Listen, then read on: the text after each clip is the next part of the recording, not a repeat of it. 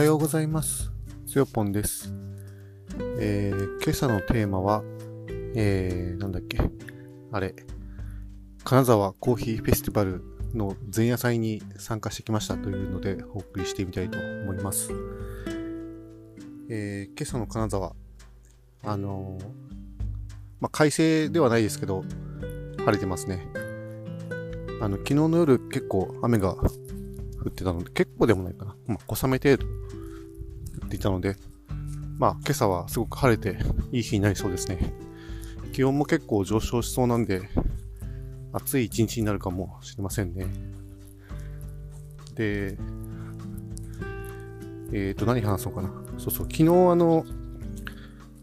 えっ、と、コーヒーフェスティバルの、えー前夜祭に、えー参加してきました。えー割と、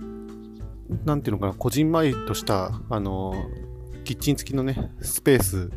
でですね、結構人がごった返してて、あの、すごい盛り上がりを見せててですね、あの、ちょっと圧倒されましたね。あの、最初、ほとんど知り合いがいない状態で、しかも、あの、まあ、どう見ても、あの、大学生が多いですよね。自分よりも年がですね、もうなんていうのかな、30歳以上多分離れてる。まあ、30言い過ぎかもしれないけど、まあ、本当にダブルスコアは軽く超えてるくらいのね、あの年齢差があるので、ちょっとあの、輪にはななんかやっぱり入りづらいなっていうね、感じでいたんですけれども、佇んでいた感じだったんですけど、まあ、完全に浮い浮いてるな、自分みたいなね、思いながら佇んでたんですが、まあ、なんとかいろいろ勇気を振り絞って、あの、例えば、あの、コーヒー事業者として、あの、出店される方とか、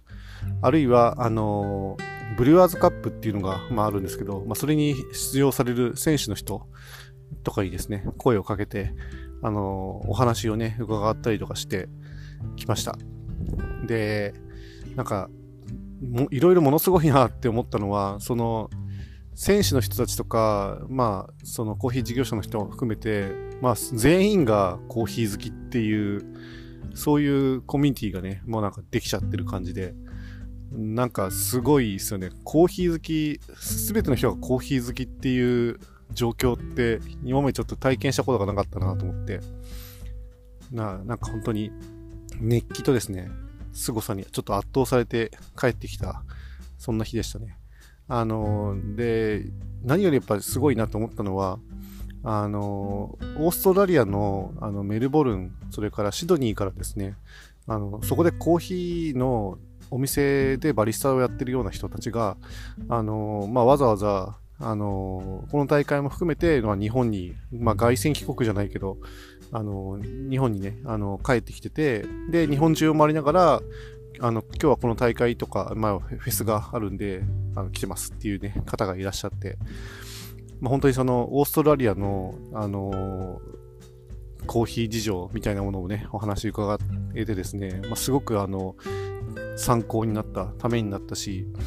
うん、やっぱりコーヒーをなりわいにしてる人たちの、その、1日のコーヒーを入れる量とかね、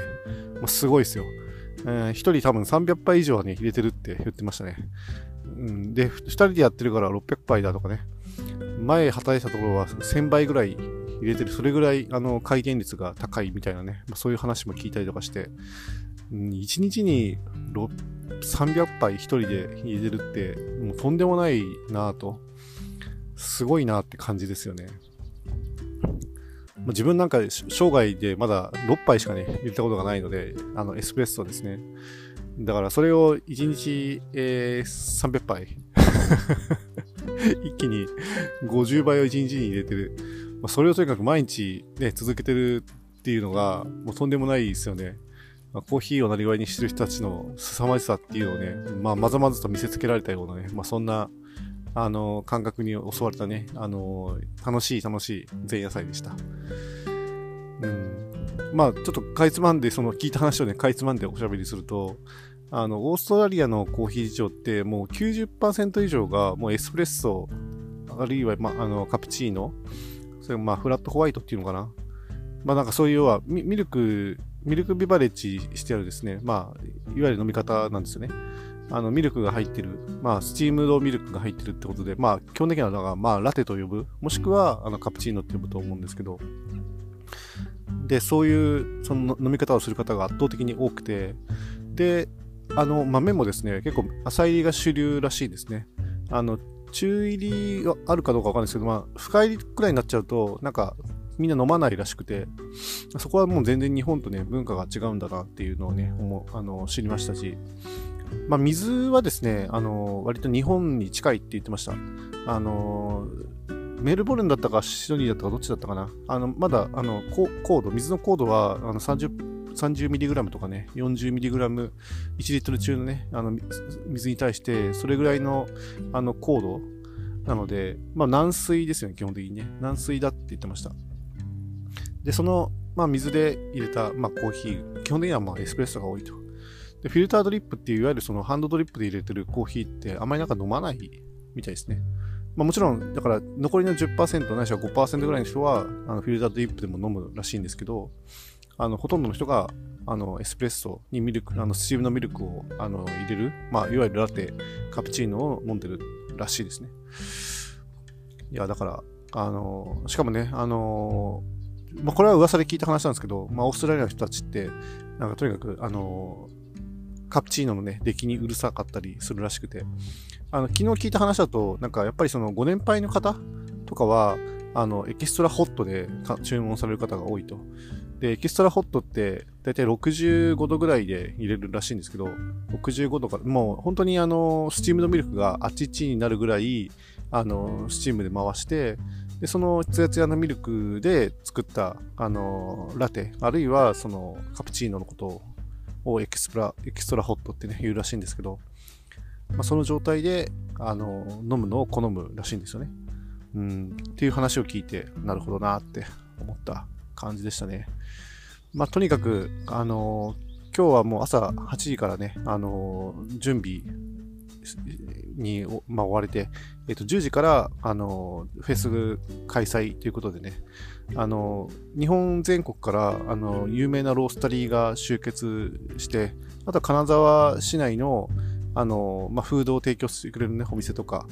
から、まあ、あの物販の販売とかね、まあ、そういうのであの集まってあの主催されますね。え、ー、と、5月27から28の土日にかけて、あのまあ、金沢駅東のね、あのふれあい広場だったかななんか、そういう地下、地下のね、でっかい空間があるんで、まあ、そこで行われますね。はい。ということで、今7時ちょっと前なんで、あの、朝ごはん食べて、あのそろそろ、あの、えー、準備して出かけたいと思います。以上にしたいと思います。それではまた。